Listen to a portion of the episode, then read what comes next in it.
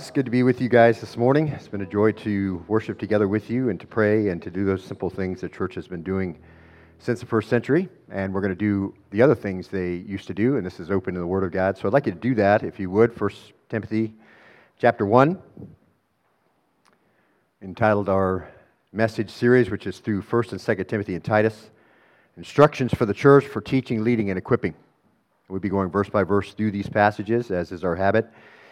This is our fourth time, our fourth stop in our new study, Instructions for the Church. And so I'd like you to open your Bibles there to verse 1, and we'll read 1 and 2 as we continue to open up and see what the Lord would have us to know.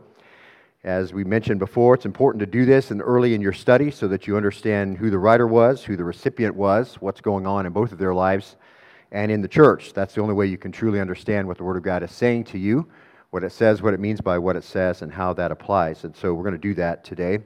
Verse 1, reading with me, I'll read in the New American Standard. You can read in whatever copy that you read every day and memorize, and I'll give you verse cues, and we'll stay together. Verse 1, it says, uh, Paul, an apostle of Christ Jesus, according to the commandment of God our Savior, and of Christ Jesus, who is our hope. Verse 2, to Timothy, my true child in the faith, grace mercy, and peace from God the Father and Christ Jesus our Lord. Just stop right there. We spent our first two installments really looking at the Apostle Paul. If you have been with us for a while, you know a number of things about him as we've gone through a number of his epistles.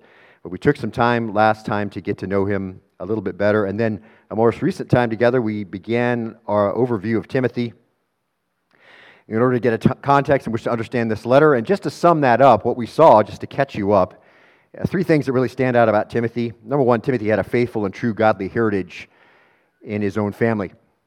Biblical teaching, right from an early age, and people who had recognized that he was a godly young man, even as a young man. Acts 16.1 tells us a little bit about Timothy as Paul had gone to uh, Derbe and Lystra. And a disciple was there, it says, named Timothy, the son of a Jewish woman who was a believer, but his father was Greek, and was, he was well spoken of by the brethren who were in Lystra and Iconium. So, a very faithful young man, someone uh, Paul identified early. Because of Paul's ministry, we saw Timothy came to faith, uh, that of his mother and grandmother as well. But he had been in the Word and instructed in the Word from an early age. And number two, we saw, the second thing we saw last time, Timothy was a devoted and consistent co worker and assistant to Paul. In fact, Paul said things about Timothy he didn't say about anyone else. Paul regarded Timothy as one of his most trustworthy, dedicated associates. Uh, he was one to whom he could assign difficult tasks, and we saw some of those last time where he would send Timothy to a church that was having a lot of trouble with total confidence. He trusted Timothy, had great faith in his godliness, he had great faith in his spirituality and his maturity. He said to this young man, No one else is of kindred spirit who will genuinely be concerned for your welfare. Everyone else seeks after their own interests, as we saw in Philippians chapter 2, verse 20. And that's a remarkable thing to say about someone as, as uh, invested in the churches and planting churches and evangelism as Paul was to say that about Timothy. Very encouraging, very remarkable. And there were many other places we saw in the New Testament that articulate the same kinds of trust placed in him. We looked at 1 Corinthians 4, we looked at Thessalonians, we looked at Acts, we looked at Colossians last time. We won't go back there again. And then, thirdly, in regard to his personality and his temperament, we saw last time, equally striking, I think, really in the middle of Paul's uh, confidence, his commendations about him is Timothy's apparent timidity and his need for encouragement. Paul encourages and admonishes Timothy throughout the letters, which gives us numerous clues as to the nature of this lack of confidence. And as we said last time and looked at a few places, Timothy's reticence may likely have come from a realistic appraisal of how difficult the situation was that he had to deal with. And if that's the case, that's not a bad thing, right? Coming into a new job, coming into a new situation with a realistic appraisal of your own ability and how difficult the situation is is not a bad thing. And so Timothy had to deal with some hard things, and maybe his reticence was connected to that. Maybe, too, he was easily discouraged as a younger man. And then as he matured, we saw how he was able to overcome some of that tendency to put too much weight in what others would say about him or his own insecurity. We saw last time Timothy was actually martyred in Ephesus uh, by a crowd that he had addressed directly about worship of idols. And so, following straight in Paul's footsteps sounds like a, a story right out of Paul's life. And so, we saw that he was able to overcome some of that. But again, I think it's just a great reminder as we think even about the difficulties Timothy may have had, uh, that God uses imperfect people. He uses you wherever you are as you're willing to go and be used by Him. Uh, he's willing to put you to work, and that was certainly evident in Timothy's life. Timothy, who was with Paul for up to about 20 years, from the time of his conversion as a man in his late teens to the time of about 35 years of age when he's receiving this letter.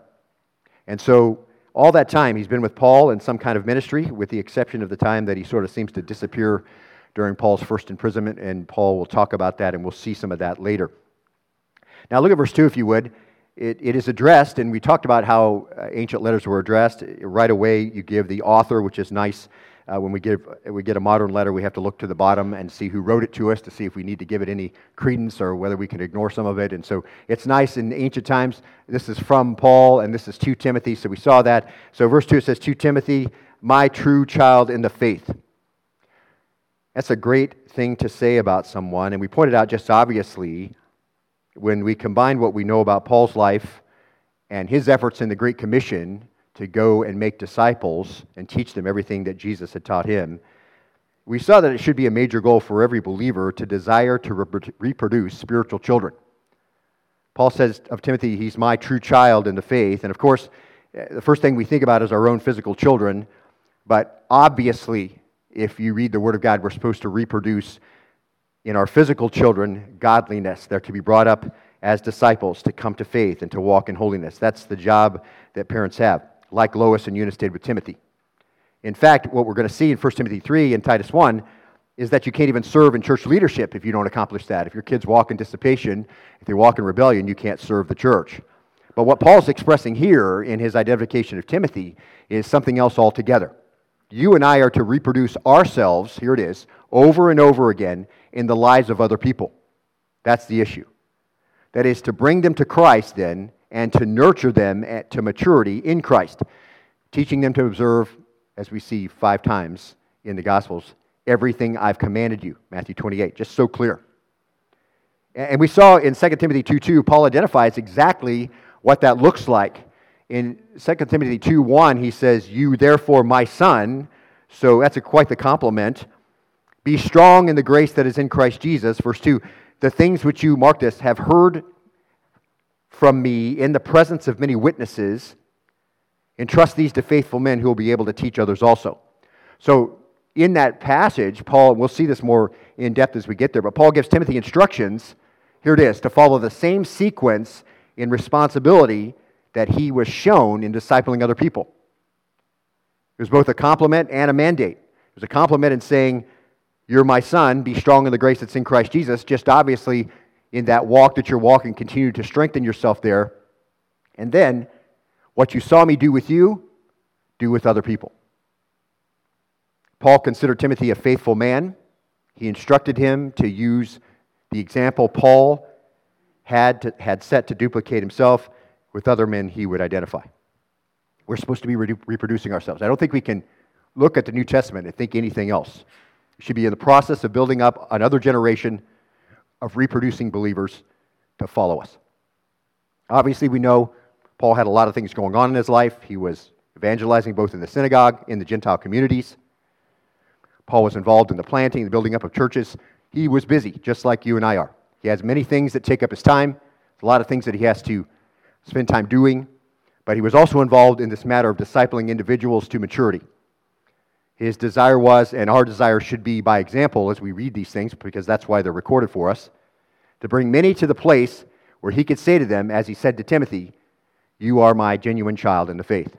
And we looked at a number of passages where Paul actually addresses the church as his children, as their spiritual father. So it's not uncommon language for Paul to use this, but specifically with Timothy, I think it's important that we see what that outcome is supposed to look like. It's supposed to produce a replica. You're my reproduction, Paul says to Timothy. You bear my image in character and in ministry. Christ like character, obviously. So he says, My true child in the faith, and that adjective true is just the Greek word gnesios, genuine, sincere, is where we get our word nascent. There were qualities about Timothy that proved his identity, in other words. There were things that Timothy did. It wasn't just an arbitrary title that he assigned to this young man.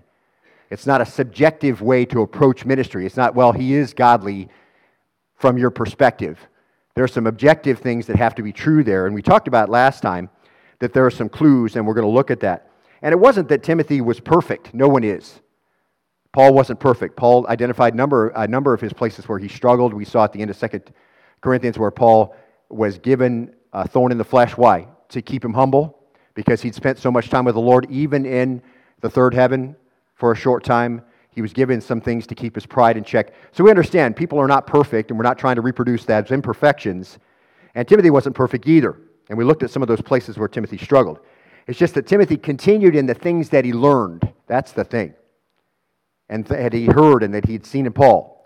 And what a joy that must have been for Paul. What a joy it is to do this, to be able to say to someone, you know, like he said to the Corinthians, I want you to be like me, he said to the church in Corinth in 1 Corinthians 4. So I'm sending Timothy because he's exactly like me, and he'll show you what that looks like. That's a lot of confidence, isn't it? To spend a lot of time with someone, to pour into them, to see that begin to build in their life, and they take on that independence knowing Christ and growing in Christ on their own. So, what we want to see with our children as they grow. They have a faith that's pleasing to us, and as they get older, they develop a faith that's pleasing to the Lord, and we, we want to encourage that and see that flourish. And so, it's a wonderful thing to think about that. As we said last time we would do, there's some clues to what it looks like to reproduce a true child in the faith. And we've some, seen some of these words already, and so they won't be, they won't be uh, new to you. But it's not a subjective experience. We're not looking at just somebody saying, yeah, they're, they're a true child in the faith. They have to line up with what the scripture says. And so we're going to look at some of those things because I think they'll be helpful. And if we know anything about the Apostle Paul, we know what he said was true. So if he said that about Timothy, we know it was true. And then he says in verse 2, he says, To Timothy, my true child, and he says, in the faith. And we just got to be obvious, I guess. The first mark of a true child in the faith has to be that the individual must be born again. He's a recipient of saving faith. He's repented and come to faith. And so that's just the first stop. That obviously has to be the case, although throughout, I think, church history, and certainly in the modern church, we have many people in church leadership, I think, that aren't born again at all. And it's certainly possible to do that. You can play the part and do those things, and we see this all the time. Uh, worship leaders and pastors who, for a long time, pastor huge churches, and then they all of a sudden say, Well, I don't believe this anymore. Well, what, what is that exactly? Well, that's false profession. That's what that is that you can make your living doing something and saying certain things and fool a lot of people, but when it comes right down to it, you were never converted. And so it's important, I think, to understand true saving faith has got to be there. And Paul had a lot to say about false faith, about false professions. He endured a lot of hardship as a result of people that fit that description because there were unquestionably some whose faith was not legitimate. In 2 Corinthians chapter 13, verse 5, you remember this as we studied it a number of years ago. After, after continued fruit of rebellion, a little concern, a little, a very little concern with holiness, Paul says to some in the church, remember, he says, test yourselves and see if you're in the faith. So he's been teaching them and teaching them, many of them still rebelling, many of them still giving him a hard time, not walking in faith, following false teachers. We saw all of this. And so he finally just says, listen, test yourself, see if you're in the faith. Examine yourself.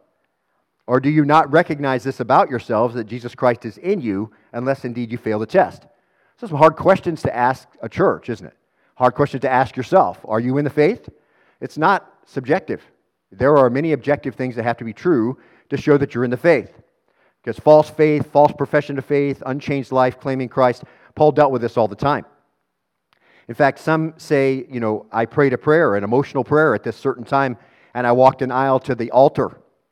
But, beloved, that by itself is not a valid basis on which to verify your spiritual condition some historical event that occurred sometime in your past. Uh, some may say, I've been in church a long time. I, uh, I'm very faithful and I like coming to church. But again, that by itself is not a valid basis on which to verify a spiritual condition. Uh, some may say, I really love God. I love Jesus. Uh, I, I get really emotional during worship time. Again, not a valid reason to say or verify your spiritual condition. Some may say, you know, I live a good life. I do the right things. I give a lot, I give a lot to good causes. I give a lot to, to the church. But again, those kinds of things are not by themselves valid in which to verify your spiritual condition. Those who are apostate, not redeemed, conform so that they're, no one really suspects their real condition. They say things and do things like Jesus addressed this issue in Matthew 7 21 People say, Lord, Lord. They call him by the right name. Uh, didn't we cast out demons in your name? Didn't we do these other things in your name? So they do the right things, and it looks like they're doing church things. But then at the end of that, what does he say? I don't know you. Depart from me, you workers of the word lawlessness, which is apostate.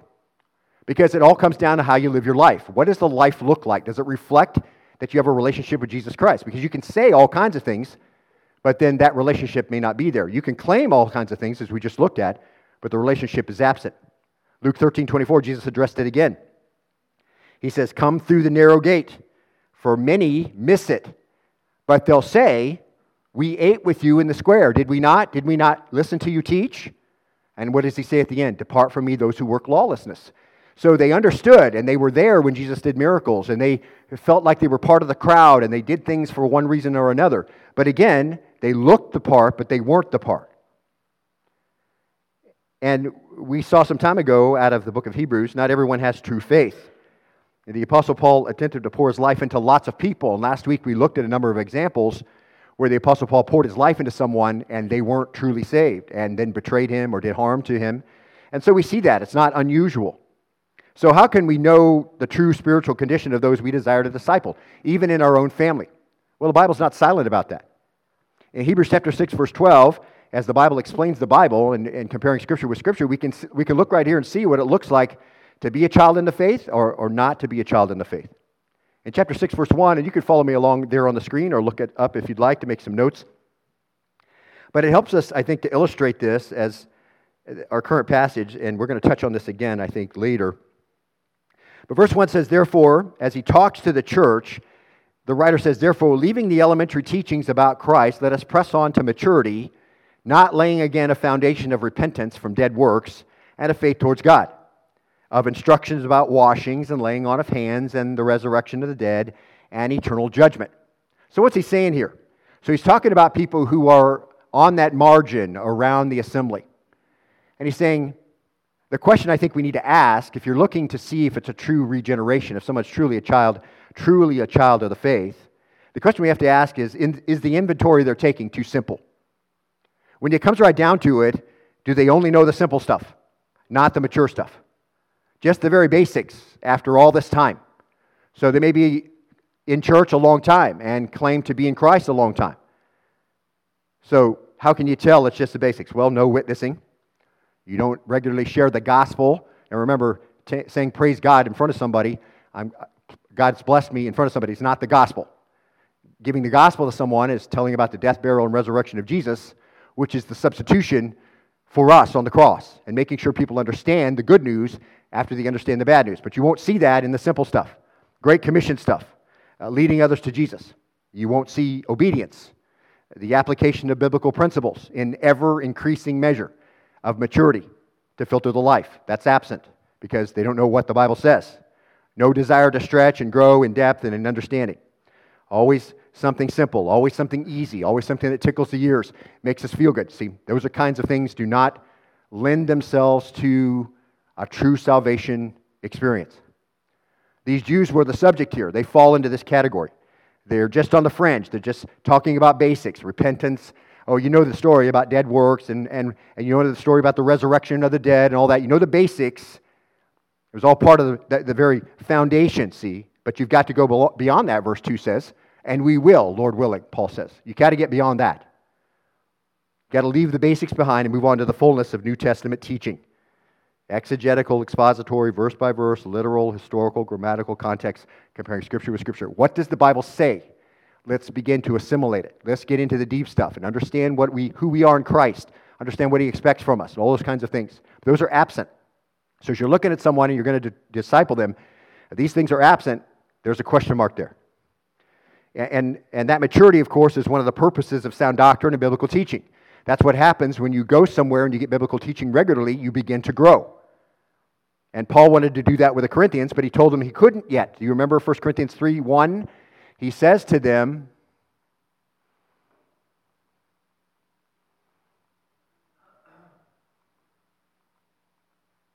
First Corinthians 3 1, he says this. He says, um, And I, brethren, could not speak to you as spiritual men, so you weren't acting as mature believers, he says. I wanted to talk to you as a spiritual man, but as to men of flesh. So acting in such a way outside of the, of the bounds of church that they even acted like they were unredeemed, acting like the world. So they're one way in church and just like the world everywhere else.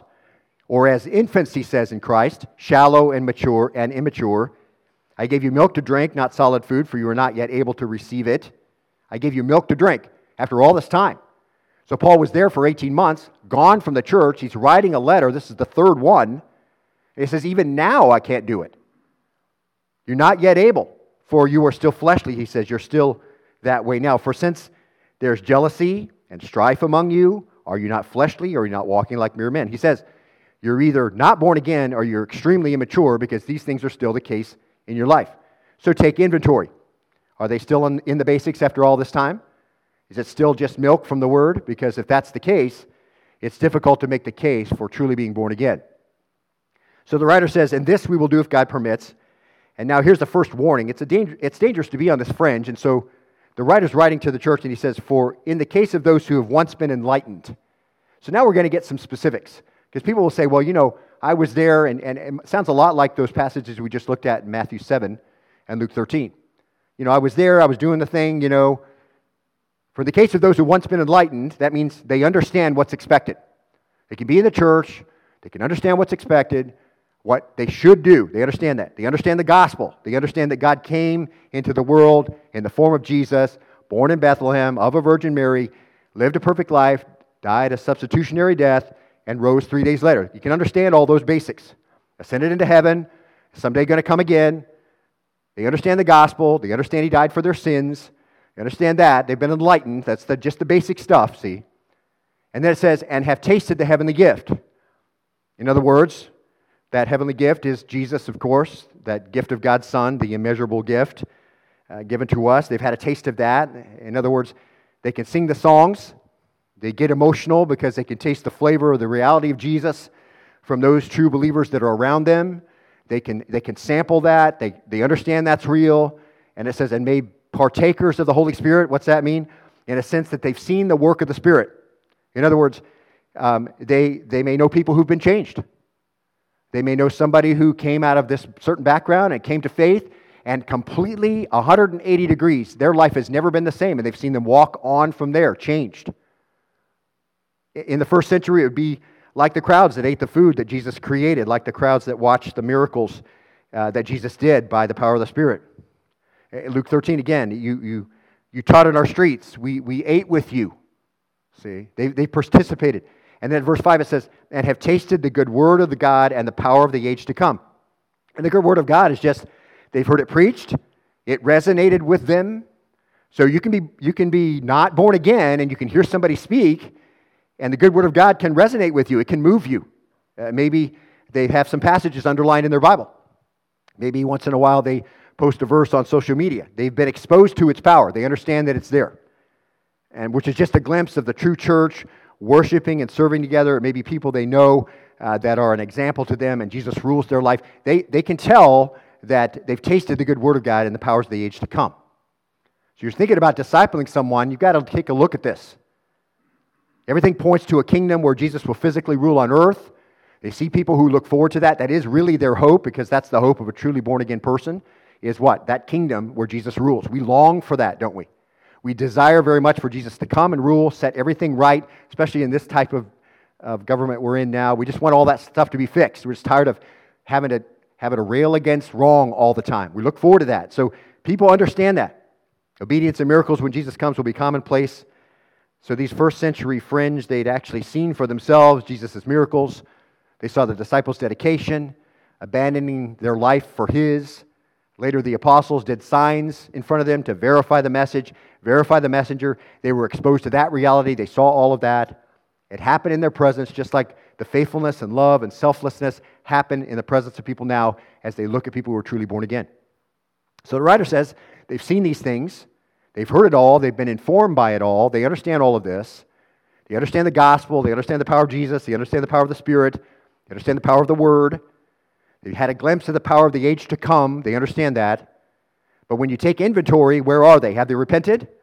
Because Matthew 7, Luke 13, again, Jesus calls them workers of lawlessness. They understand all of that stuff, see? But they're workers of lawlessness because nothing's changed really on the inside. There's been no response that follows over time. They've seen it all. They've been, it's been in their experience, but they're on the fringe And that's illustrated by it's, it's just very basic stuff. And then verse 6 says this So they've seen all that, they've tasted the good word of the Lord, they've made partakers of the Holy Spirit, and then have fallen away. That's what we see a lot, don't we? We see it maybe in our own family, we see it certainly in, in uh, professional people who are leading churches, and all of a sudden they, they depart. What's going on there? It's impossible to renew them again to repentance since they again crucified to themselves the Son of God and put him to open shame. The inventory will show whether they fail the test or not. If they reject uh, when they have full understanding, it's impossible to be saved because there isn't any more new information, see. Somebody who's kind of walked along with the church on the fringe for a long period of time, kind of doing churchy things and saying churchy things, and, and it looks like they're part of the whole thing, and then all of a sudden they decide they're not walking there again. Listen, beloved, it's impossible to bring them to repentance. Why? Because there's no new information anymore. There's no man, I need to be born again. I'm lost. They already understand all that and they've rejected it. And they're not going to do it. And that fringe position is a very precarious place to be when they understand it and they like being disobedient and they like being worldly and they won't embrace Jesus Christ authentically. So as you're thinking about discipling, you're thinking about building in, you got to ask the right questions. The writer says to those in the church, it's impossible to bring you to repentance. You're an, here's the word, apostate. And that's an Old Testament word, and it means lawless. And mark this, beloved a person who practices lawlessness, an apostate, is not a person who rejects the truth because he doesn't understand it. An apostate is someone who rejects the truth because he does understand it. See? And Paul dealt with this all the time people who seemed to be something that they were not. And as we've seen, those who practice lawlessness, Matthew 7 23, those who are evildoers, Luke 13 27, both of those groups know the right names for Jesus. They know what should be done in the church. They know about ministries of the church. They may even do ministries of the church. But they've just played the game on the fringe. And the writer of Hebrews takes the inventory and shows us how, as we look to duplicate ourselves, to take that inventory. And as we've noted several times, there are only two kinds of people in church. Number one, people who have believed and are authentic Christians and are growing in sanctification and in the wisdom and knowledge of Christ and two, people who have not believed but understand to one degree or another, and they're the ones being referred to here. And the second group is where most of the trouble comes from. And Paul asked the Corinthians to take inventory, and he said to Timothy, He's my true son in the faith. So, which group are they in? You want to see what it looks like to duplicate me? I'm going to send Timothy there. Now, examine yourself and see if you're in the faith. Which group are you in?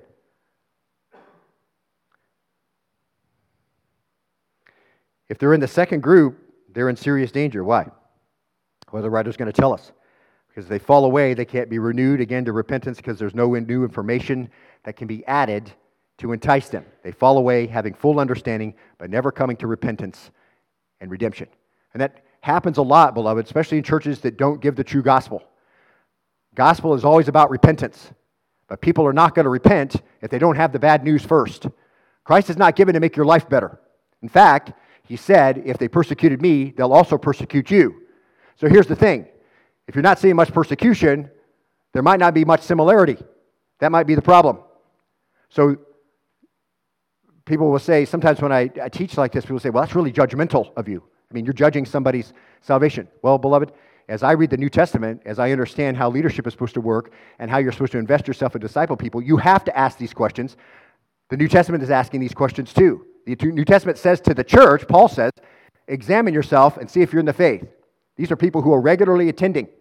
I'm not sure you're true born, truly born again. Why? Because the fruit of your life isn't resonating with being born again, it's resonating with the world and fleshly men. Now, this is a very telling illustration. And we're going to get to the last part of this book of this passage in Hebrews, and it has a lot to do with Jesus' parable of the sower and the seed. This is happening in the church all the time, and I think you'll see this as we look at it. Two groups we just mentioned.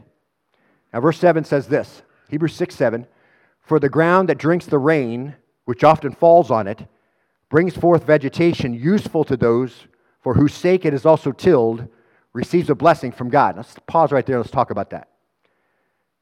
The rain is biblical teaching, and it comes often in the church like rain and it hits the ground. And it up comes the appropriate vegetation. It's useful, beneficial to others in the church. It's the fruit of righteousness, servanthood, discernment, sound doctrine, humility. These are true believers. The rain falls on them, they begin to grow. That's that first group. These are people who are blessed with salvation. According to our passage, you can tell that these are truly born again folk because God's richest blessing has come on them. Now look at verse 8, and we're going to see the difference.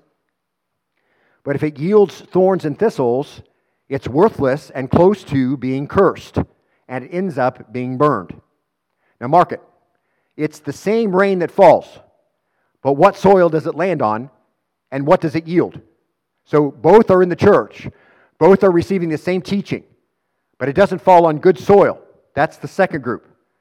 The gospel, faithful teaching, calling to repentance, self evaluation, servanthood, sound doctrine, discernment falls on bad soil. But you can't tell at first, see? Because when crops first start coming up, you're uncertain exactly what it is, right? You've ever had a garden, you know, you plant the seeds and then things start popping up and you're like, I don't want to pull that. That might be like my carrot, you know? But then you find out later it's a weed. And then you're, you're like, why didn't, I, why didn't I do that? That's how it works. You don't really understand which is which. But when you see the fruit, what does it yield? Here it says it yields thorns and thistles. It takes up space in the soil and it causes damage. Mark it. And close to, it says, being what? Cursed. So here, get the picture. They're right here in the church doing church things. And it's hard to tell what's going on until you start seeing fruit. But right there in the church, the whole time, they're right on the edge of being cursed. And here's the thing they may have more time to repent. If I'm describing your life, you may have some more time to repent. But you only have two certain days, don't you? Today and Judgment Day. Those are your only two certain days, for sure, that you will be aware. But it's hard to tell what's going on, right? And, and maybe they have more time to repent, but they're in so much danger right now. That's the whole point of the passage. They certainly have this moment, but what most likely is going on because of the danger, they end up being burned. And that's hell. Same rain, two kinds of soil. The gospel comes, it comes to the church, it comes with clarity, teaching for repentance, instruction, sanctification. It comes, accomplishes those things in the first group, and the fruit becomes apparent over time. And it doesn't accomplish those things in the second group. And those who are, who are believing people, those who have come to Christ, committed their life to Him, are authentic Christians. The rain falls on them. It produces all kinds of fruitfulness and blessing from God. They're involved in the church, they're blessing to others. And then there are those people who understand and know the truth. They can tell you the stories. Here's the thing, beloved.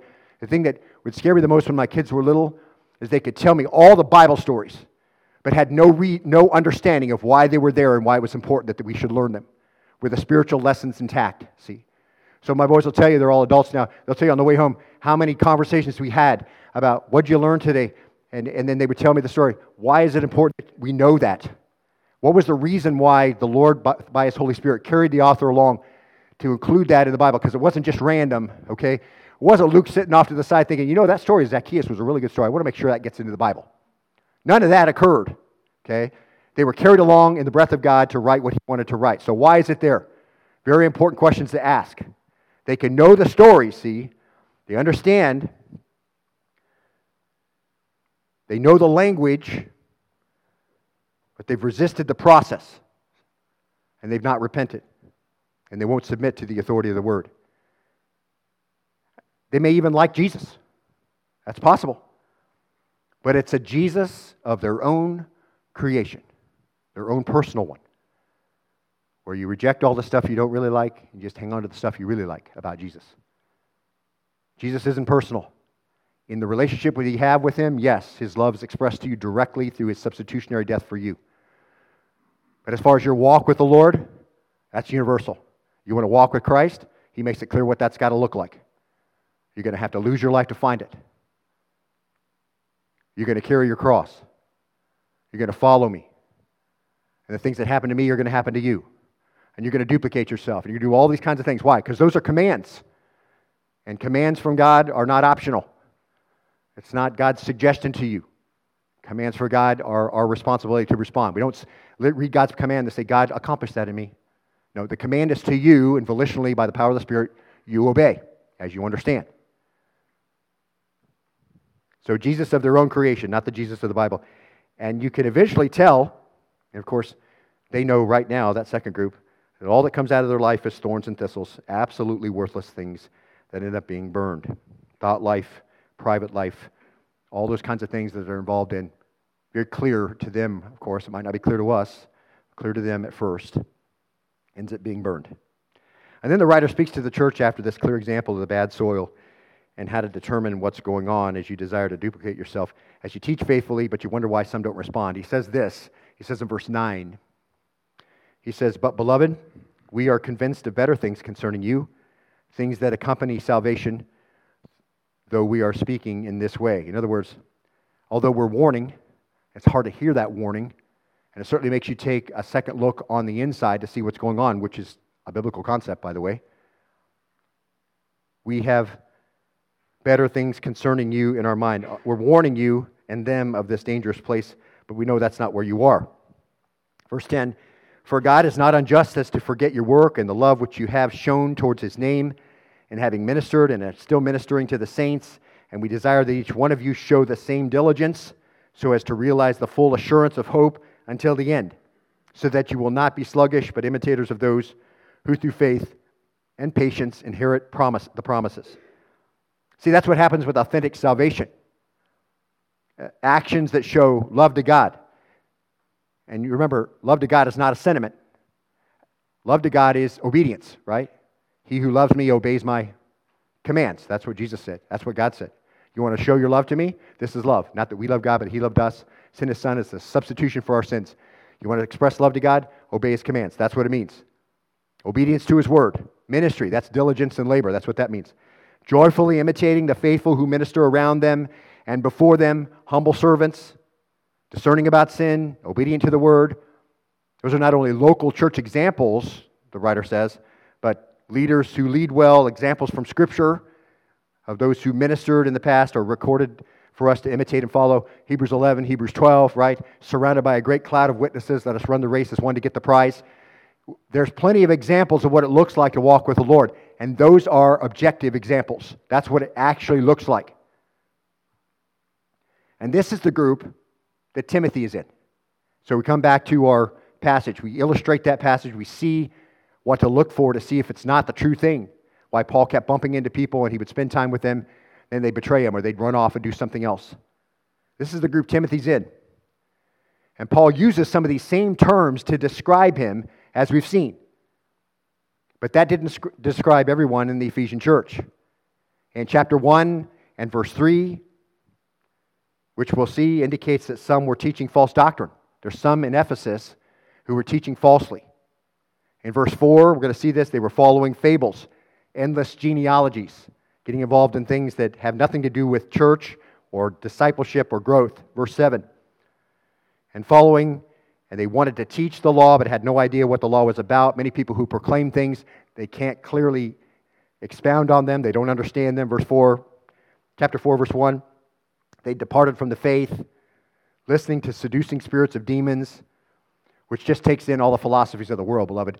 Seducing spirits of demons, if you're in a church where they just talk about the philosophies of the world, all of that comes from demons. You realize that, right?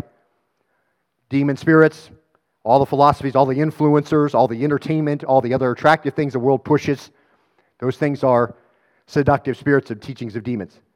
Has no business in the church. Chapter 6, verse 20. Some were following profane and vain language, so they're fascinated by that, connected to those kinds of things.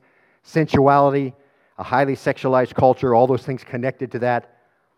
Paul says they think they know important things, that she calls the opposite of knowledge. There's whole churches that think they have some secret knowledge, and then they proclaim that to their people. You have secret knowledge, it's important. There's no secret knowledge in the, in the New Testament. It's all open. It was a mystery, now it's all clear. In fact, you get to the churches in Asia Minor in Revelation 2 and 3, and you find out one of the churches has this thing called secret knowledge, and the Lord rebukes him, says, There's no such thing as that. You don't have any of that. You fooled yourself. But here it was in Ephesus. It's the opposite of knowledge. Verse 21, he says, hearkening back to our time in Hebrews, they've erred concerning saving faith. They don't even know what true saving faith is, they don't express it correctly. Timothy was truly f- saved. In fact, back in 1 Timothy 1 1 and 2, Paul's addressing Timothy, and he says this about him. He says, God, our Savior, and of Christ Jesus, who is our hope. Paul uses the plural pronoun to pull Timothy together in with him. That's really so wonderful, isn't it? And we can say that with fellow believers, can't we? God, who is our Savior. They show fruit of repentance, they show fruit of uh, God's work in their life. It's a common Savior, it's a common Christ. He pulls Timothy in. So, a true son in the faith, a duplicate, will be truly born again, not someone who just plays the game on the fringes. And, and before we move on to our second one, our second mark of someone who is a candidate to be discipled, it's important as a parent, and I said I would tell you this as we kind of parallel this to parenthood. It's important as a parent to identify and head off marginal Christianity that is so prevalent today. Just this kind of marginal way to kind of do the churchy thing, but way more influenced by the culture, way more influenced by social media, way more influenced by the things that the world is saying and not what Christ is saying. Sensuality, profane things, those things are very attractive to marginal Christianity. You need to identify those early in your kid's life. Be aware of what they're reading what they're seeing and what they're doing and talk to them about it. Because it's very easy to get pulled that direction, see?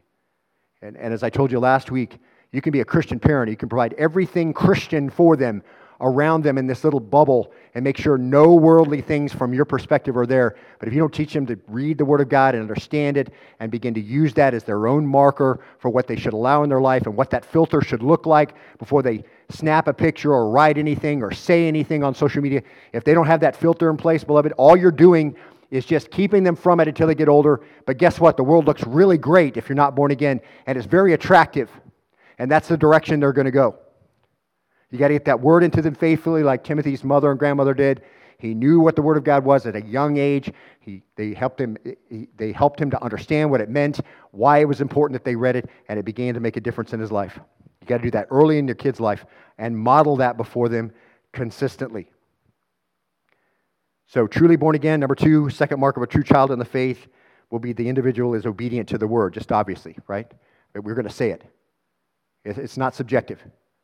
That's a valid basis for passing the test that Paul asked the Corinthians to take. It's a valid reason why he picked Timothy. Your life will be characterized by obedience. One who's a true child in the faith, one whom you can teach and be sure they're going to pass on to others what's taught, is someone who follows through with obedience. See? Who follows through with obedience. So you can say all the things that the world says, say all the things that you know church people say about how they know that they're born again because you know, they did such and such a thing. But listen, when it comes right down to it, truly born again, it's going to look like it. There's going to be there's going to be things in place that indicate they're born again. Secondly, they're going to be obedient to the word. One who's a true child of the faith, one you can teach, and they're going to pass on to others is obedience. This is why Timothy was so well spoken of, not only in the area of his own hometown, but the area close to his hometown, other places. Why? Manifested obedience. Even a child, Proverbs says, is known by his ways. He's one who obeys the word. He has the character that's manifest in faithfulness and continuity. When a person's saved, there should be a continual pattern of demonstrating that. And we don't do it perfectly. We still live in this body that has its, has, has its appetites, and we're constantly crucifying the flesh. We desire very much to walk controlled by the Spirit. But when it comes down to the pattern of life on the long look, okay, because some days, as I've said many times before, some days the only person who knows you're saved at the end of the day is the Lord. You just did such a bad job. I can recognize that. I know you can. But on the long haul, your life is a pattern of obedience. What does the word say? What does it mean by what it says? Now, how does that apply over time that begins to produce a sanctified individual who begins to put to death the deeds of the flesh? 1 Timothy 4 6, after Paul gives some, uh, gives some instructions to pass on to the church, he says, in verse 6, he says, In pointing out these things to the brethren, you'll be, here it is, uh, good servant of Christ Jesus, constantly nourished on the words of the faith. That's it. You're raising young children, they need to be constantly nourished on the words of the faith. Not just superficial, marginal kinds of churchy things, not just making sure they're in the youth group. That's important, not, making, not just making sure they're there regularly on Sunday, worshiping and being taught by the Word of God, but you're nurturing them. And so he tells Timothy, listen, as you're working in the church and you're developing disciples, you're going to be constantly nourished on the words of the faith. You're going to make sure they are and have sound doctrine. mark, mark this, which you've been following. That's what he says about Timothy. It's indicated in your life. It's the pattern in Timothy that lives true to his doctrine and true to his faith. And, and this is what you want to cultivate in your children. You, you start by requiring that they obey you the first time, as we've gone through our child rearing class, not 20 times later, but the first time they obey you. And you enforce that obedience by painful consequences administered in love if they don't. And you reinforce that obedience by rewarding them when they do, just like the Lord deals with you. Because there's painful consequences in life when we don't obey what the Lord says. Is there not?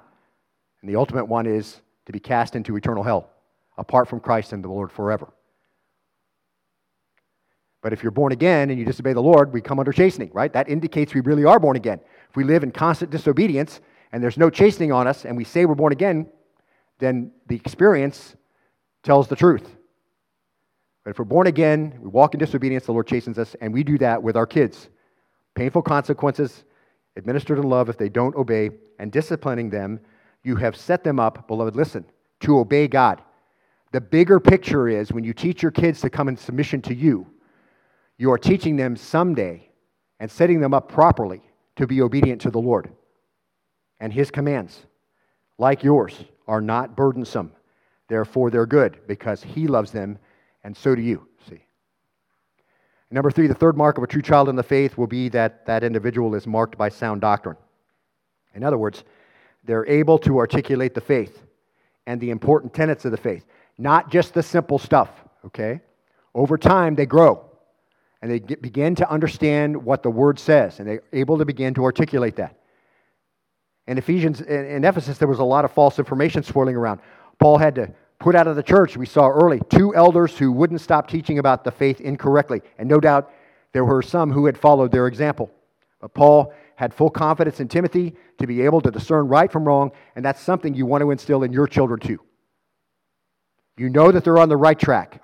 Listen, you can tell this when they're able to listen to something or read something and be able to affirm whether it is biblical or not. At some point, as they get older, they should be able to affirm that. Not like I'm not really sure. The Bible's pretty clear. And if you're reading it and understanding it, you'll begin to be able to articulate that. No, that's wrong. Here's why it's wrong. He said to Timothy in, in 1 Timothy chapter 1, 1 Timothy 1, 3 and 3 through 7, he says, as I urged you upon my departure for Macedonia, remain on at Ephesus so that you may instruct certain men not to teach strange doctrines. He throws Timothy right in the deep end. I mean, here's a young man. He comes to this church where he's already had, Paul's already had to put out two elders. He says, hey, wade in there and teach men not to teach strange doctrines, nor to pay attention to myths and endless genealogies and give rise to mere speculation rather than furthering the administration of God, which is by faith. But the goal of our instruction, he says, is love from a pure heart, a good conscience, and a sincere faith. That's our goal, he says. That's our purpose here if you go on our website. For some men staying from the, straying from these things have turned aside to fruitless discussion, wanting to be teachers of the law, even though they don't understand either what they're saying or what the matters about which they make confident assertion. So Paul lays it out to Timothy. He says, Listen, people want to be teachers, they hold on to false doctrine, they don't know it well enough to teach it, or they go about it in the wrong way, arguing, disputing unimportant things, talking about things that don't matter, and you've got to be able to discern that. And that's what we want. When you want to disciple someone, they have to show that ability. It's similar to the instruction we get from James in James 3:18, the seed whose fruit is righteousness, that's the word of God, is sown in peace by those who make peace. If you want it to sprout, it has to be sown in peace, right? You have to come about it in the right way.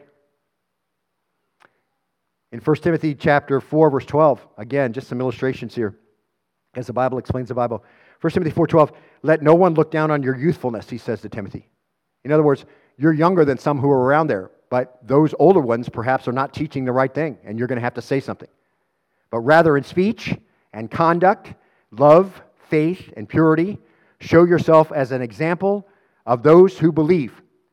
What's an example of those who believe? If you want to look at some marks of what that looks like, what comes out of your mouth? What kind of conduct do you have? What's your love look like? Faith. How about purity? Live out the doctrine you know. That's what he tells Timothy. Until I come, give attention to the public reading of Scripture, the exhortation and teaching. Don't neglect the spiritual gift. That's a pastoral type of gift that came to Timothy. We'll look at it within you, which was bestowed on you through prophetic utterance with the laying on of hands of the presbytery. It's ordination, in other words. And then verse 15 Mark this, take pains with those things. What things?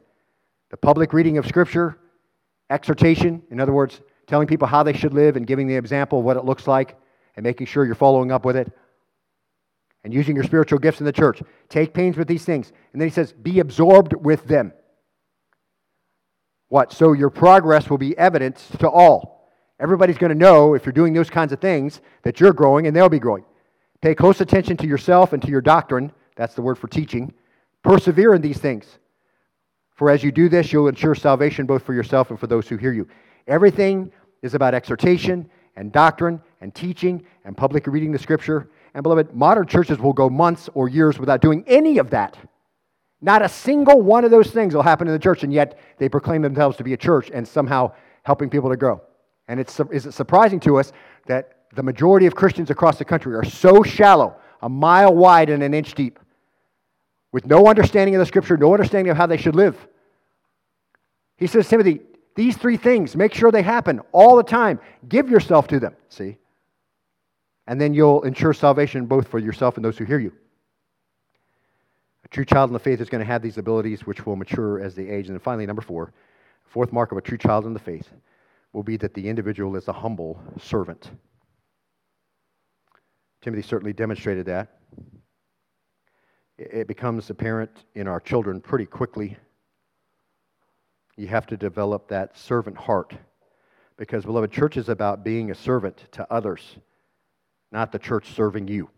Church is not a consumer commodity although most churches set themselves up, many set themselves up as a consumer commodity to, to, attract people by the things they offer. That is not how the church is set up, and yet we wonder why people come in and just say, well, that, it doesn't do what I want it to do. Well, really? Because that's not really what it's supposed to be. Supposed to come and serve and find a place to invest and use it as a base to learn how to live and then go out and live that way. See, it's, it's, it's, not, a, it's not a consumer commodity. And you teach your children that, first of all, by modeling before them mark it, your service without complaining about having to do it. And then mark it by serving them and serving others and joyfully, winsomely doing that.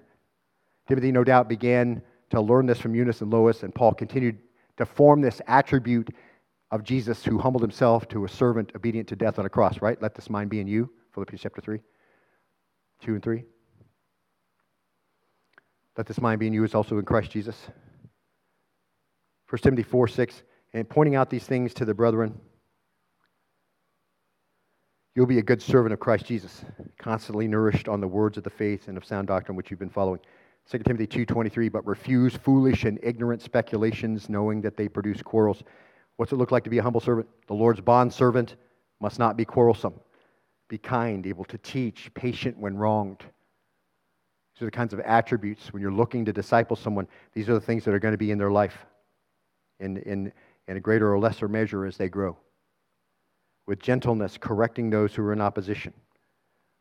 In, in Philippians chapter 1, verse 1, Paul introduces Timothy. What does he say? Paul and Timothy, bond servants of Christ Jesus. Isn't that great? That's his identity. He's a bond servant of Christ. What's it mean to be a bond servant? In the Old Testament, if you were a servant of someone paying off a debt, you got to the point where your debt was paid, they said, You're, you're free to go. You've paid your whole debt, you're gone. And the person will say, I don't want to leave. I like serving here. I want to stay. I want to serve you with my life. They take him to the doorpost and they put a hole in his ear with an awl that marked him as a bond servant, someone who was willingly staying there. Paul identifies Christians as what? Willing servants of Christ. You stay because you want to you desire to serve him. Timothy's not the only one. Colossians 1 7. Just as you learned it from Epaphras, our beloved fellow market, bond servant who is a faithful servant of Christ on our behalf, there is another one. It's not just Timothy, it's not just Paul, it's these other guys Paul's poured his life into. They decided they want to serve Christ too. These are marks, beloved. This is what it looks like to be born again. Not that you walked an aisle sometime in the past, not that you get emotional during a, a worship service, not that you put a, a, scripture on social media once in a while and you got some scriptures underlined in your Bible. Those things don't prove or disprove you're born again. What's, what's it look like? It's very objective, isn't it? Again, Colossians 4 7. To all my affairs, Tychicus, our beloved brother, faithful servant, and fellow bondservant in the Lord will bring you information. Here's another guy. Paul poured his life into it, showed forth the fruit of repentance, and then began to grow, and it started to look like a certain thing. And they all resemble each other, don't they? It's not your own personal Jesus. This is, this is how Jesus works. This is what it looks like to follow him. See, you're losing your life. We know that there were, there were in Ephesus some leaders and some elders who lacked humility, those whose service was purely to lift themselves up. See, that implied uh, in chapter 3 and verse 6. There were people in Ephesus who liked to argue and discuss things that don't matter, impertinent. They thought they knew everything. They liked to argue, They're full of envy, strife, so forth. Want to be seen as great. Big egos really describes a lot of guys who try to do ministry now. They just want to have a public persona. Paul was like the opposite of that. I don't want you to remember me at all. I want you to go out of here. I don't want you to think about me. I want you to think about the Lord. I want you to think about the message that was given to you. I'm a clay vessel. I poured it out into your life. Go out and live it. See? That's what it looks like. We see this too often in young people, too. Impertinence, love to argue, think they know everything. You have to rebuke that tendency in your child. You want to br- bring up a child so you can disciple him and make him a true child of the faith. You got to see that early. That's not the path to godliness for them or anyone around them. You want to raise a true child of faith, and they're going to be humble servants.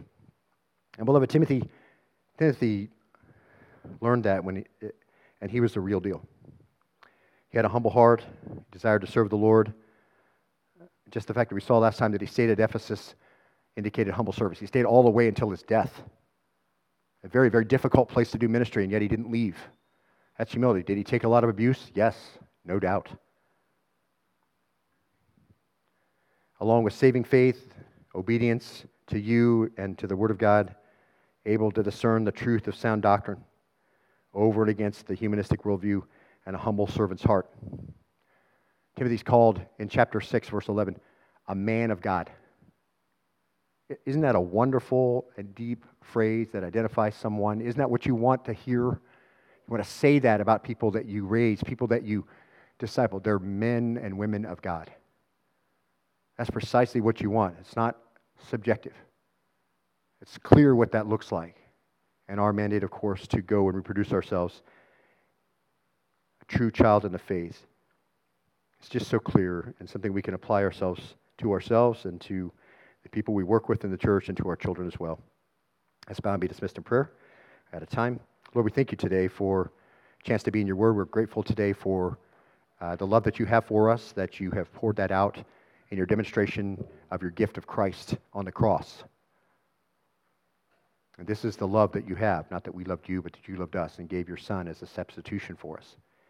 And so we we praise you for that. We praise you for lots of things. Our lives are filled with your blessings and the things that you have poured out on us. And, and uh, any, any individual in here could stand up and proclaim how the Lord has blessed them, how you have done that. But Father, we praise you most for your gift of your Son. We thank you that coming to him in repentance, asking for forgiveness, you have promised to give us eternal life, to let your Spirit inhabit us, to give us the ability to obey your word for the first time, to long to do it, and then to follow through. That's what it looks like to be a disciple. It means to be a reprint of the one we're following. And Lord, we desire very much to be a reprint of Christ. We want to read your word, Spirit of the living Christ actively wrote it, participates in the understanding of it, and convicts us and encourages us. And Lord, we want to be all about that.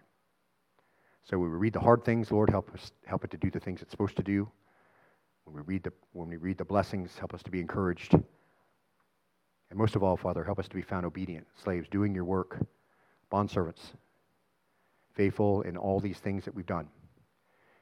As we move forward from here, regardless of what how we acted before, what our life was like before, Father, I pray that um, because you're good and you're new and your mercies are new every morning, that if we've heard something, we understand something here we didn't understand before, today we can act on it. If you've been one of those that's just been on the peripheral, on the fringe, uh, all your life in the church, you just kind of doing churchy things, but you know you've never repented. You know what your life is really like. You know what kind of fruit has really been born. Maybe nobody else knows. Let today be the day that you repent. Come to Christ. Call out for his mercy. Tell him you're sorry for your sin. You want to turn from them and you want Him to save you, and He will. Father, thank you today for your great mercy on us. Thank you for your word. Thank you for the time we'll spend as we go out these doors. We'll be bumping into people that will be in our sphere of influence. Help us to love them, our neighbor as ourself, to love you with all our heart, soul, mind, and strength. And Father, then help us to make sure we give them the gospel, teaching them to observe everything you've taught us. And you promise to be with us always in that effort. So we thank you for those mandates. We thank you for the clear teaching of the word. We thank you for how we can apply it today. And I pray that you'll do that work in our lives. In Jesus' name, amen.